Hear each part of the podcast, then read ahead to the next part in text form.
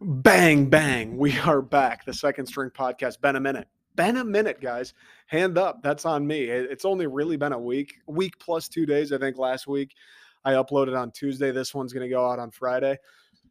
It's good to be back, though. Can we take a moment? Just give me if you're listening, if you're driving, you're on your way to work, whatever it is, you're maybe at work. I like to listen to pods at work. Can we just get a real quick, wow, we're here. It's Friday. That week we just had never stood a fucking chance, okay? Never stood a chance. It's the weekend. Positive vibes only. If you're in Detroit, Michigan, like all of my friends and family, the sun is going to be shining. Miguel Cabrera is chasing 3,000. We got the Tigers and the Rockies every day this weekend. It's positive vibes, good times, and having fun. If you're on the West Coast with myself, Newport Beach, California, more of the same, except you don't get to watch the Detroit Tigers in person. So you tell me who has it better this weekend. Welcome back. We are covering sports in the Motor City and the Mitten State. This is The Detroiter. I'm your host, Nick Bradley. Folks, we're presented by The Second String. You want some of this action? Eat 'em up, Tigers. You want some new Detroit stuff? I got my other shirt hanging up right over there. I would bring it out. I would wear it, but it smells like a fire. I had a fire this weekend. Still smells like fire. Kind of nuts how that works. Like fire is the most powerful smell on the planet. So I don't have that on because I don't want to smell like fire again. And we are presented by Detroit Sports Nation. Biggest Detroit sports blog, biggest Detroit sports Facebook page. Check them out on Instagram. Check out the website, all that good stuff. We're in the DSN family these days. The Detroiter, myself, Nick Bradley, we are in and we are amongst. We are holding hands and spreading the love with the DSN family. Let's get into today's episode. It's that weird time, right? I said we were coming up on it. The last couple of weeks, I've just been staring down the barrel of, sports are we're getting into that point. The Pistons have been done, right? There's nothing new going on with them. The Red Wings are just run out the clock territory. Nothing fun. Dylan Larkin had a surgery on his core. He's done for the year. I think that was announced on either Monday or Tuesday. They actually beat Tampa the other night, which is Einstein. That's a question for you. That's a question for Sir Isaac Newton. He figured out why the apple falls back down. Why did the Red Wings beat the Tampa Bay Lightning the other day? That's one for Sir Isaac. They're just run out the clock. Jakub Vrana has been great. Like, it's awesome. We still get to see Seider and Raymond dominate as 20-year-olds. But get me to the finish line. Like, this season, the wheels really fell off on the Red Wings this year when March came around, didn't they? Like, they really fell off in the month of March. It felt great. This season was very fun all year long. They were competitive. They were in most games. They were winning games. They were winning games like that Tampa game where you're beating teams you probably shouldn't beat. They kept it interesting enough in the standings in the playoffs. I'm not so sure anyone ever really believed they were going to catch Boston and make the playoffs, but like they made it a thought. They made it a possibility, right? They gave you a reason to, hey, you know what?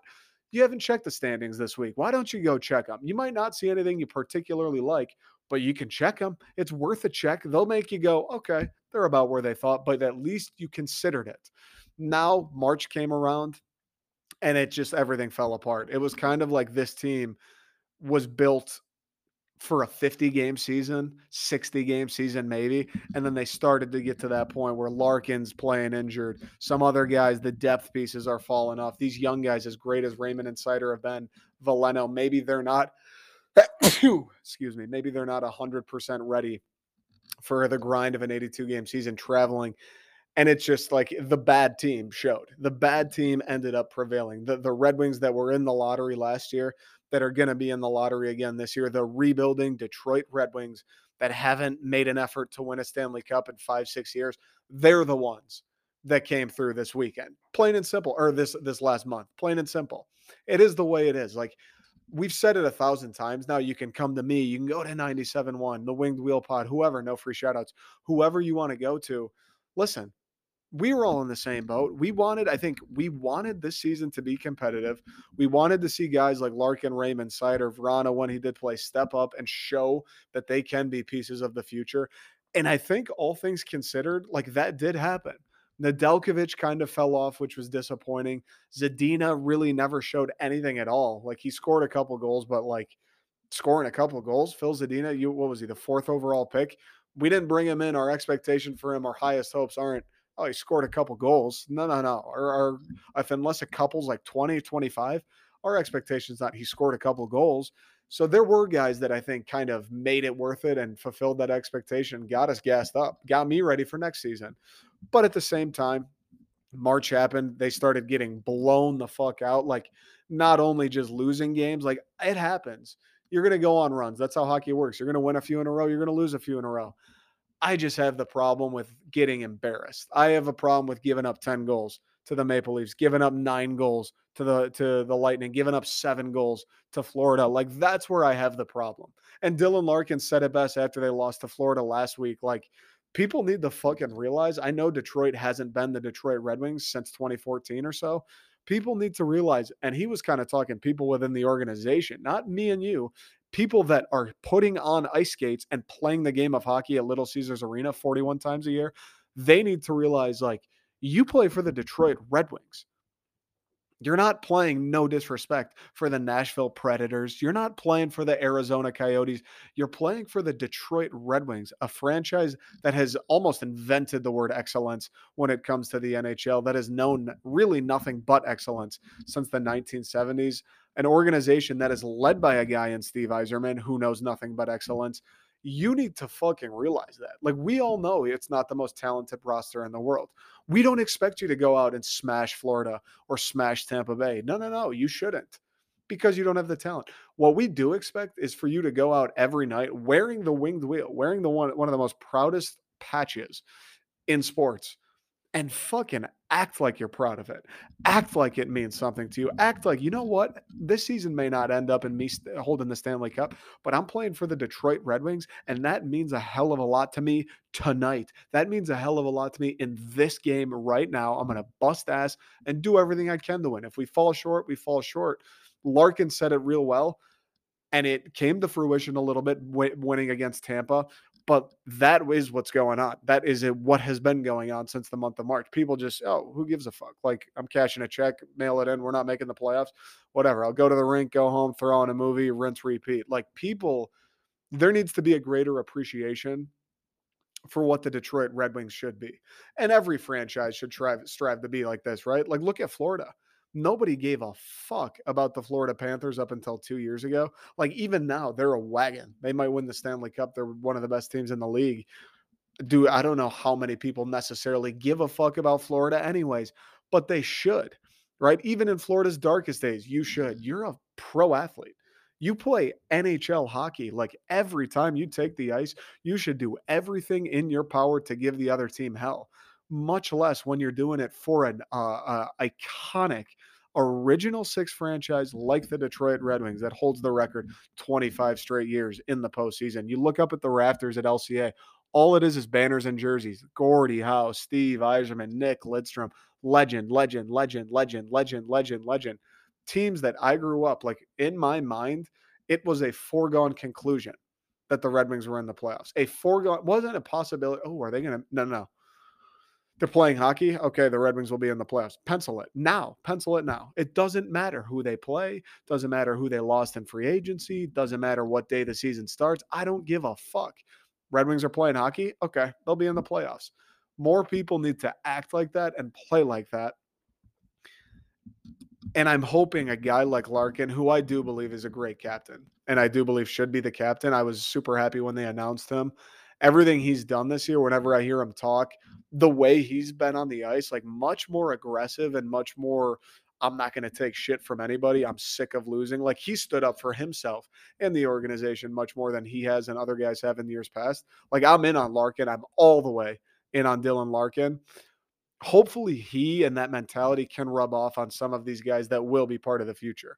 Hopefully that rubs off on Mo Seider, Raymond, Veleno. Those same guys were like, dude, I know we were bad. Like, Mo, you had a great year, and I know we still stunk.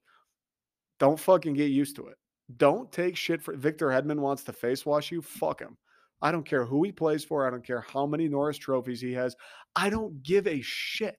You play for the Red Wings, Mo. We don't take that from anybody, dude, because we play for the Detroit Red Wings. So I love that Larkin has taken notice of that and seems to, like, that seems to be a thought in his head. the whole have pride in the crest and have pride in this franchise and the people that came before you. Hopefully that rubs off on some of these guys that will be part of the future, because, you know, there are some guys, Mark Stahl, like, he may not give a fuck because he may retire very soon. He may be a free agent and go somewhere else.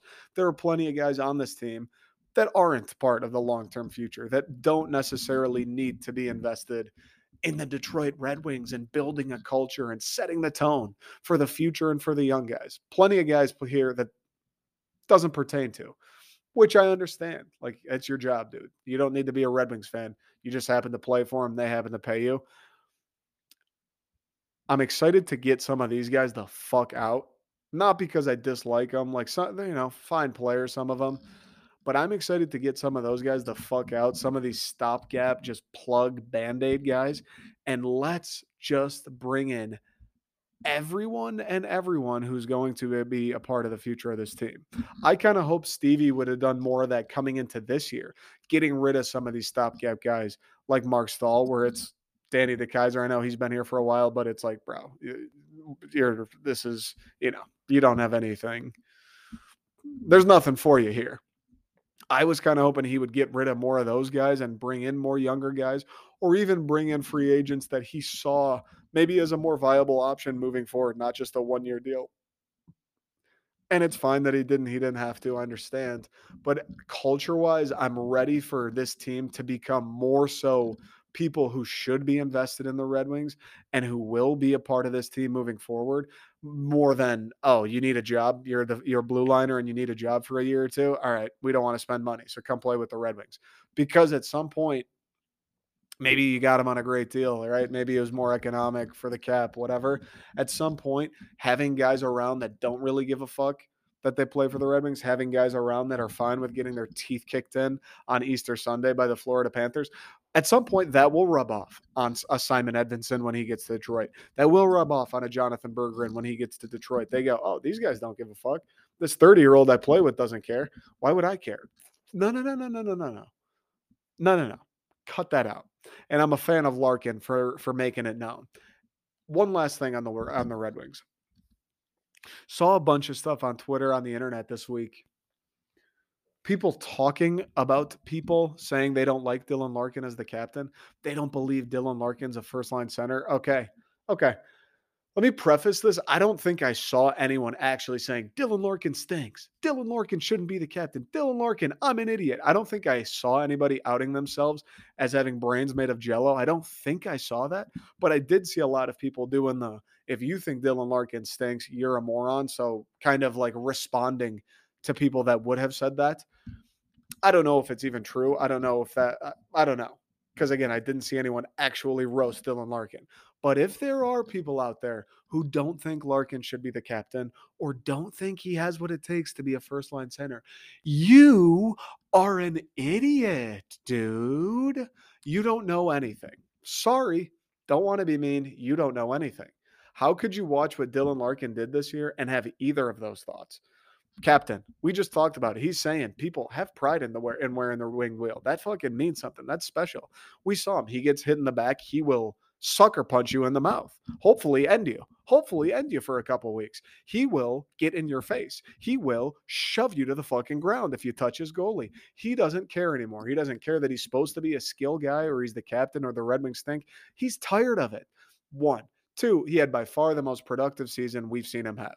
Finally get him a guy in Lucas Raymond to play with. Bertuzzi stays healthy. What do you know what? Dylan Larkin looks elite. He's scoring goals. I don't know how they went in. He's making plays. Don't know how he did that. He's putting blood, sweat, and tears to back check on a shorthanded breakaway to make sure Artemi Panarin doesn't bury one.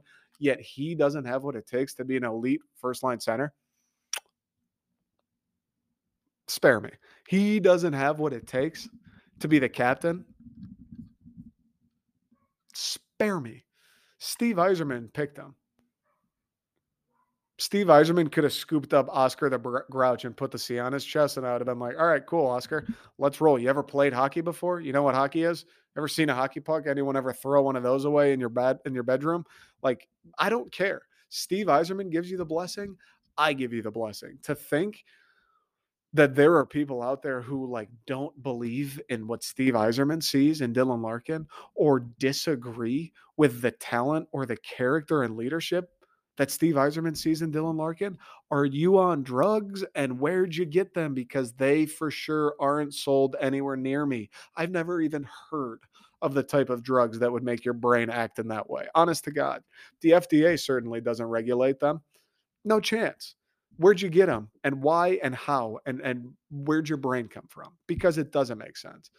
It'd be one thing if he had a little bit of a down year. Maybe he got hurt, right? Maybe, I don't know. I mean, it does suck that they were getting their teeth kicked in there, but like, Dylan Larkin isn't every skater. Dylan Larkin doesn't play goalie. Dylan Larkin's not the fucking coach. This guy can only do so much. It's not a tennis match. He had an unbelievable season. He was doing things. He had a little tear there where it was like, this guy's one of the best players in hockey. And people still have the audacity to doubt him. There's a lot to dislike about what happened with the Red Wings this year. There's a lot to be disappointed in and questions to be had moving forward. If Dylan Larkin is on that docket, you've got your priorities fucked up, dude. You are in the wrong place talking to the wrong people. You're trying to buy spaghetti from a Chinese restaurant, man. You're in the wrong place. Go down to the street to Antonio's. Get your spaghetti there. Dylan Larkin's the captain. He should be the captain. He will be the captain. And he is the best choice. He will lead us as the captain. Bring in more talent. We saw this year. You brought up a couple more guys. Things got better. Bring up a few more. Edvinson, Berggren, Soderblom, maybe Johansson. Maybe you finally go out and get a free agent that isn't just a warm body. He's a warm body that can use his hands. He's a warm body that can skate a little bit. He's a warm body that knows how to get a guy like Lucas Raymond the puck. Do a little bit more of that. Dylan Larkin's going to be a better captain because he'll be surrounded by more talent. That's all I got on the Red Wings for now. Let's do do I want to do a quick break, or do we want to just slide into the Tiger stuff? Okay, here's what we'll do. We'll do a little bit on Michigan State recruiting, and then I will take a quick break. Fuck me, dude. I got to go to the airport in like 15 minutes. Okay, we'll do 5 minutes on MSU recruiting, quick break. We'll do a little bit on the Tigers, and we'll call it a day. It's tough, by the way. I'm thinking like how I want to cover the Tigers this year. It's tough because they play every day, and I'm not going to do a podcast every single night the Tigers play. I feel like baseball, the best way is to just summarize a week, because I am going to miss moments. Like last week, the Torkelson home run in Kansas City, fucking sweet. They haven't been great since then. They don't hit since then. Mize on the DL, Manning on the DL, Baez on the DL, and now Miggy chasing 3,000. Like, it is weird how big things happen in individual games with baseball, but it's just not feasible for me to come on here and do every single game. So, I mean, if you want that, Chris Castellani's your man. He's unbelievable. So I think we'll do a little bit of state recruiting, quick break, and then Tigers. State recruiting. Spring game was last weekend. I just want to say this, and I don't want to spend too much time because I know I become redundant. I'm aware I can hear myself. I mean, I'm the guy coming up with the thoughts of words to say. The thing that's happening at MSU, like it hasn't happened before. And it's so funny to me because I try to be fairly unbiased. Like, don't get me wrong, I'm biased. Who isn't biased? If you think you're unbiased, you're more biased than anybody else. If you think you're unbiased, you're lying to yourself. Everyone's biased. If you truly care about something, guess what? You're biased. That's why the term conflict of interest exists. I try to be unbiased, right? Like as unbiased as I possibly can be when I talk about MSU, because I get high on MSU. Like, I'll tell you the Tigers kind of stink. I'll tell you the Red Wings fizzled out. I'll tell you the Pistons just are the worst team in the NBA, again, with Kate, which is disappointing. I'll tell you the Lions are the fucking Lions. Like, I'll give it to you straight. I don't have a team or something that I follow and care about that has as much positivity and as much hype behind it as Michigan State football, with a guy in charge that I couldn't believe more in. Like, I'm surprised Mel Tucker hasn't walked on water just yet. Check that out, though.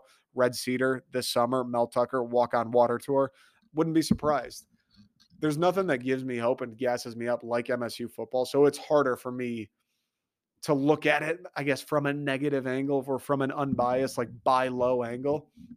So I'm going to try for a second.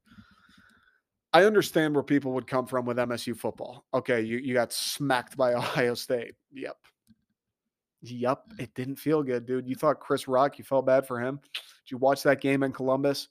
Chris Rock got fucking love tapped. We got smacked by Ohio State, which wasn't good.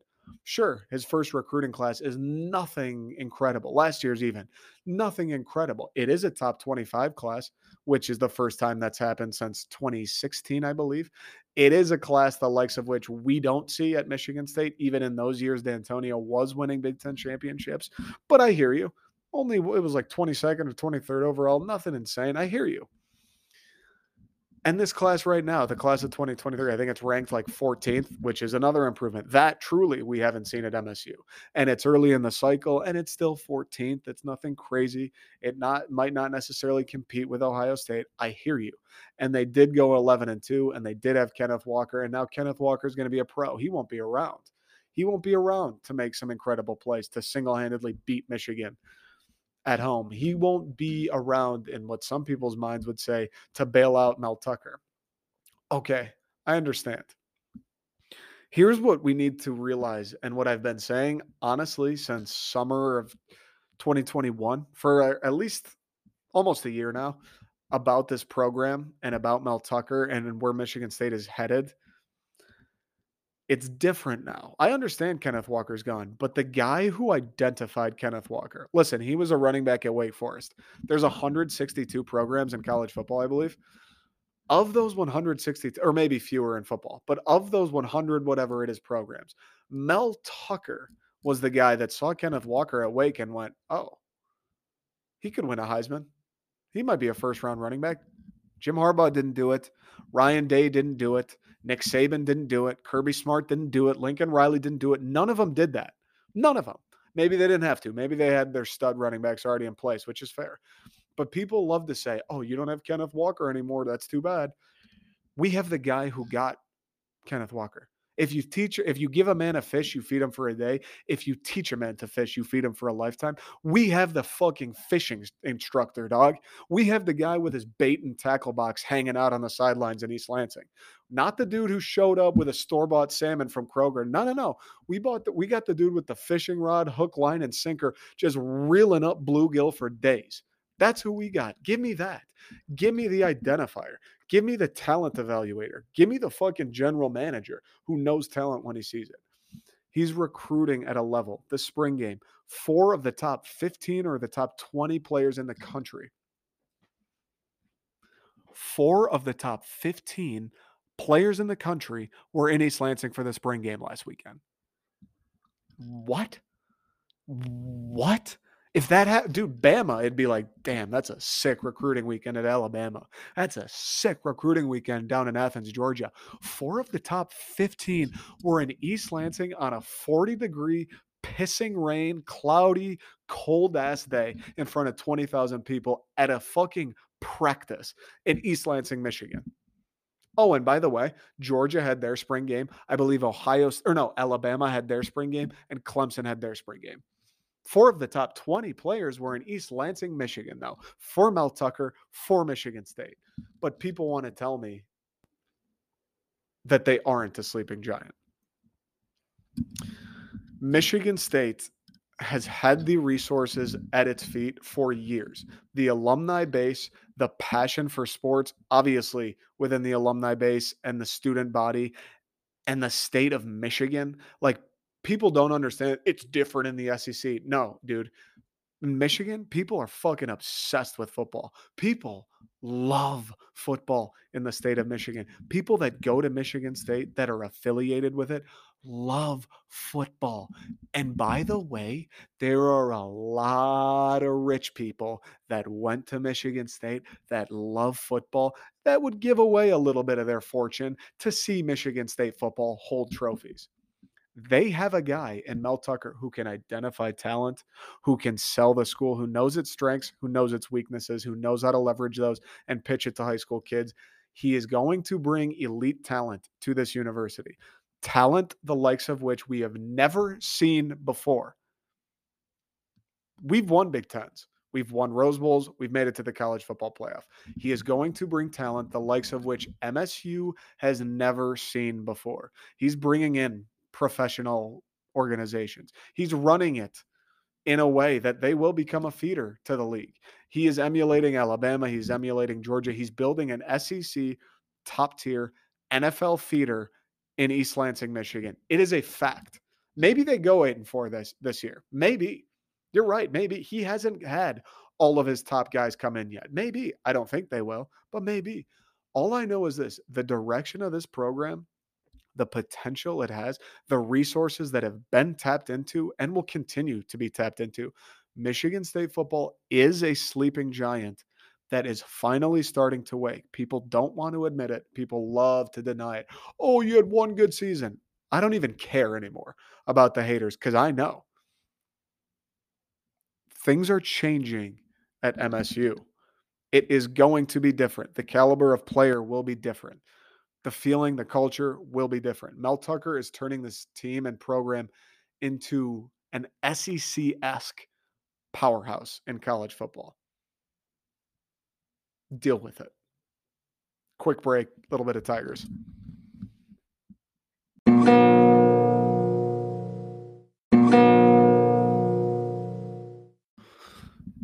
All right, let's rip Tigers for 10 minutes. I got to go to the airport. So 10 minutes tops. Hold me to it. Somebody cut me off. Somebody out there, wave your hand if I go over 10 minutes. All right, the Tigers, 5-7 after beating the Yankees today. They play the Rockies, start the series with them tomorrow at Comerica Park. You should be there. If you're in Detroit, I don't know how you couldn't be there. I know it might rain, but like Miggy's 3,000th hit. This team, it's Friday night. It's not going to be bitterly cold. I'd still bundle up a little bit, but it's not going to be terrible. And then Saturday, Sunday are supposed to be beautiful. It's going to be a great weekend in Detroit and for Tigers baseball. Kind of a disappointing start. I mean, certainly when you look at the fact Baez now injured, Mize, Manning, all injured.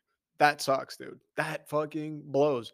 Three of the guys, and not only that we're going to help this team win a lot of games, three of the guys that were young, and like the playmakers, like the guys you wanted to come watch. Not only were they going to help you win, like I want to watch Mize pitch every night. I want to watch Manning make all those starts. I want to watch Javi play shortstop every day. I want to watch Javi hit more walk-offs. He was electric. He gave us just a little bit of taste, dude. The ultimate blue balls, blue baseballs from Javi Baez. Like he's giving us the walk-off. He's doing things in the field. He said, Detroit. He's speaking with his accent. I'm going El Mago. And then his thumb goes to hell. Like that sucks. If they can just stave this off, like float around 500 as long as you possibly can. I saw Mize shouldn't be out too long, a couple weeks maybe. Just stave this off. Riley Green hopefully is back in a couple more weeks. Stave this off. Float as near 500 as you can and wait for the reinforcements to come because there's nothing you can do. Injuries happen. Fucking blows. It all happened at once, and it blows that it happened to two of your headline starters and your star shortstop. Like the three worst people it probably could have happened to outside of Tarek Skubal. Fucking knock on wood, dude. It sucks. There's no doubt. I am a little disappointed in this team, though. And how couldn't you be, right? Like outside of the Miguel Cabrera 3,000th hit, he's actually having a pretty good year, Miggy. I think he's either high 290s or low 300s after today. Like he's hitting the ball pretty well.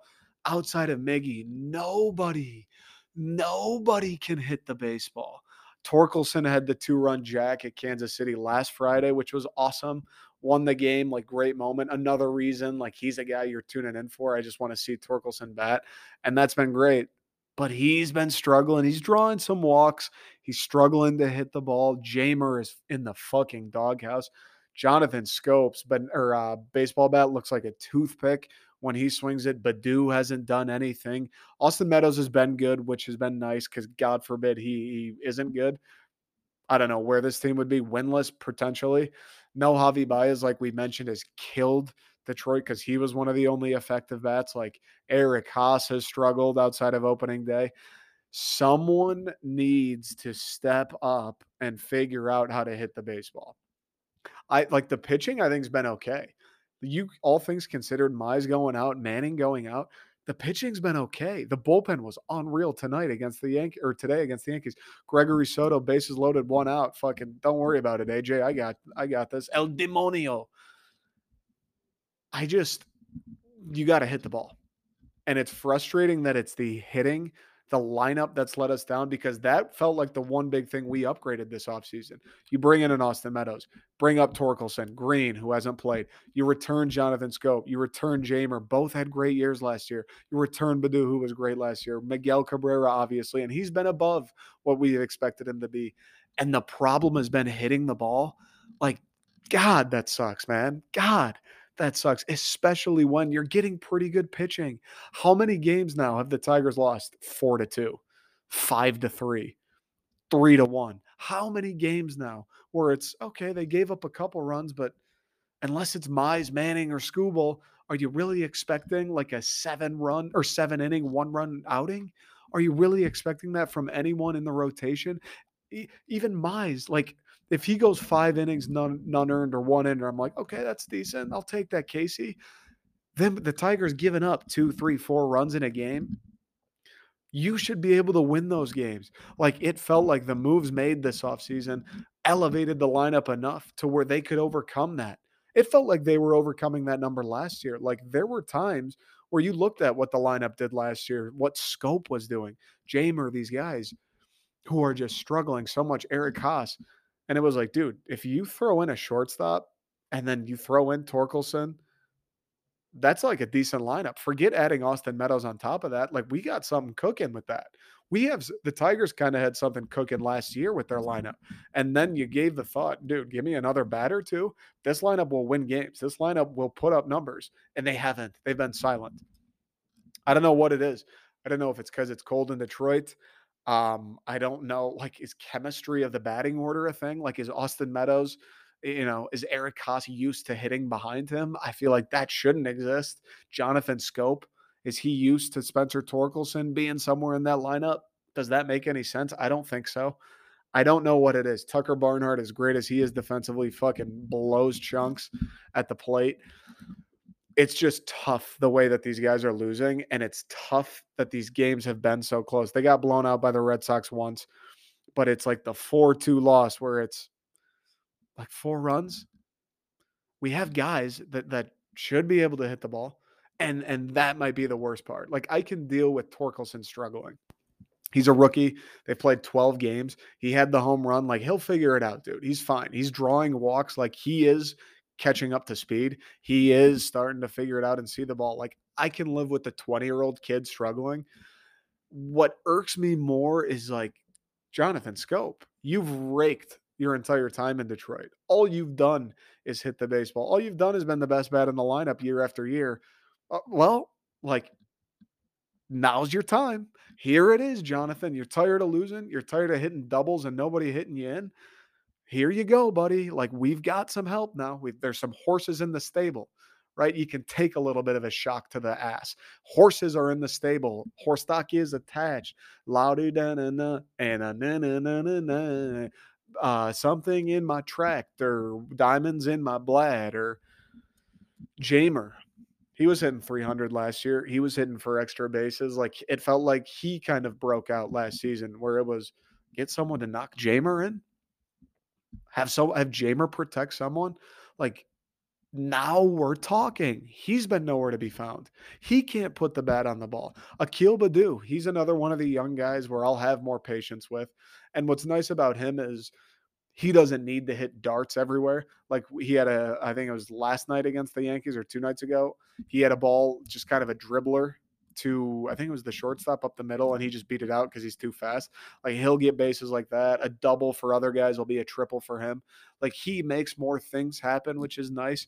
And he's a young guy, so I'm inclined to be more patient. But he's another guy where it's like, Akil, you were kind of the fucking man last year, dude. Not to hype you up too much. You were kind of the man, and you are not the man right now. Like, we need you to be at least half a man. I don't know, something, a quarter? Like, can we settle on a quarter of a man? We need him to pick it up.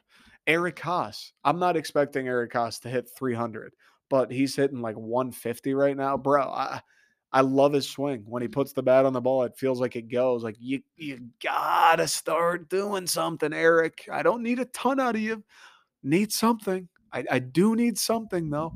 Miguel Cabrera shouldn't be the guy carrying this lineup to 3 runs. Austin Meadows, I guess should be. Like, he's the one guy that has panned out. He's the one guy that we expected to come in and add a legitimate bat to this lineup, help put up runs, and he has done that. Javi as well, but Javi obviously out, hasn't played many games. We need these guys that we supplemented.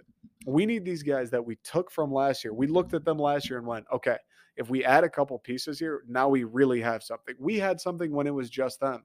We need those guys, these core pieces, the foundation bricks. You need to fulfill the expectation.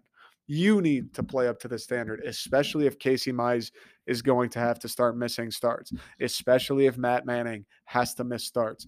We need you guys to pick up the slack. We needed this lineup to take a step forward if we didn't have a single pitcher get hurt and they played to the maximum potential all season long. If Tarek Skubal played as best as he possibly could, if Mize pitched as well as he possibly could all season long, if we wanted any shot at making a playoff appearance this year, the lineup needs to show up. That's always been the biggest weakness. Throughout this entire rebuild, nobody fucking hits the baseball. And now Miguel Cabrera is doing it at the ripe age of 34 or 5 or whatever he is, 38 maybe, I don't even know. Chasing hit number 3,000 tonight. He's the one hitting 300, putting the bat on the ball and getting on base, and nobody's going to help him out. Miguel Cabrera, one of the greatest baseball players to ever live, chasing his 3,000th hit. He's sick of losing. The last 6-7 years of his career have been on garbage-ass losing teams after going through a run in Detroit where all they did was compete. And he's doing his part to compete once again, and nobody's helping him out outside of the dude we traded for from Tampa Bay 2 days before the season started. Love Austin Meadows. Happy to have him. Glad he's hitting the ball. Glad he's doing well. Need more. Need more. It shouldn't be the Austin Meadows and Miguel Cabrera show. It shouldn't be, did Austin Meadows have a 2 RBI double tonight? No? Okay, we lost. That shouldn't be the stipulation. That's the frustrating part of this team. Not only that, but the errors on the infield. We saw it's the Yankees series. It was pathetic. Oh, man, this is the frustrating part. The Yankees series was pathetic. I mean, pop-ups that, dude, when I was in, I think it was 6th grade, I remember we would do drills. The coach brings out the fungo, pop-up. First baseman, who's got it? Third, you got it? You're calling people off. You're catching the pop-up because it's, I don't know, like the easiest thing you can do in the game of baseball is just, oh, little pop-up, catch it. Easiest thing you can do in baseball. These guys are letting the Yankees score 2 runs on a pop-up that goes to the pitcher. Covered that shit in 6th grade, dude.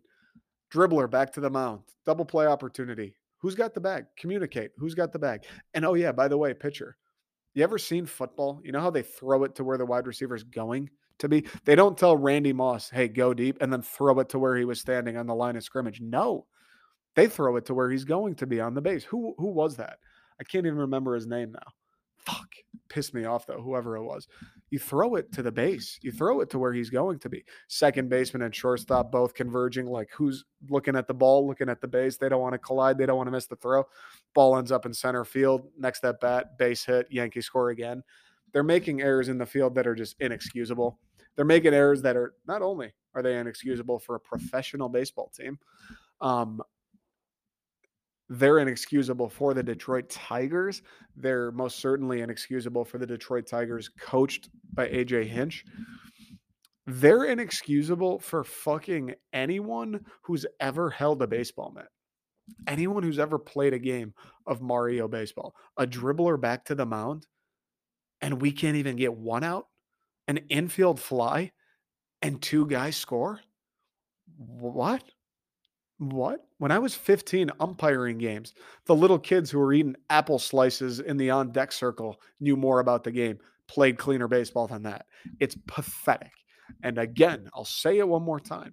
When you're a team that's struggling to hit, as the Tigers have, when you're a team that, hey, you don't have a ton of superstar power in the lineup or on the mound, you can't afford to just spot the New York Yankees, as bad as they've been, 2 runs on an infield fly. With 2 outs. It's inexcusable. I don't give a fuck if you are playing in the northern tundra. I don't care if the game's happening in the Bermuda Triangle, dude. I don't care if there's a dust storm in the Sahara and the fly ball goes up. It's an infield fly. Catch that shit. You are a professional baseball player. Catch it. My freshman baseball team, people would look at you differently if you dropped that. These guys can't do it. It's embarrassing. And then you lose the game 3-1. Oh, that would have been nice if you didn't give up the 2 runs on the pop-up. That would have been sweet. Dribbler back to the mound. It would have been cool if you didn't throw it 7 feet behind the shortstop running to the base where you're supposed to throw it. Would have been cool. I feel like that was probably covered in spring training when you were 12. It's inexcusable. That's the worst part about the Tigers. Now, that all said, I'm going over 10 minutes. I do need to go. That all said, I'm not down on this team. I still have faith that they can make a playoff run, get some of these guys back. The bats have to come alive. Like Jonathan Schoop has to be better than this statistically. Candelario has to be better than this. Baddoo, Torkelson, they only can go up. I think it will get better. They will start to score runs. I think the pitching's been pretty good, to be honest. The bullpen's been fine. The starting rotation, they've pieced together starts. The fielding has to be figured out. And I think the bats will come along. 5 and 7, after kind of what's happened, the injuries and how they've looked, isn't the worst. It could be worse. They've won a couple close games. They've lost a few close games. I still have faith in this team. I like the pieces that they got. I like the moves that they made. I still think good things are on the horizon, but kind of a disheartening first week. Okay. That's all I got today, everyone. Appreciate everyone listening. Like I've said, this is going to be on YouTube as well, Spotify, Apple, wherever you get your podcast. It's going to be on YouTube at Detroit Sports Nation, as well as my channel, The Second String. So watch it on YouTube if you're a watching podcast person. Check out the shirts, thesecondstring.com. New Tigers Fire, This Gas. Always new stuff going up there. If you're a Chicago person, I'm putting new Chicago stuff up. Check that out. Appreciate the support. Appreciate everyone who messages me and, the whole, keep going. I enjoy your content. Always feels good. To the moon, I suppose. Until next week.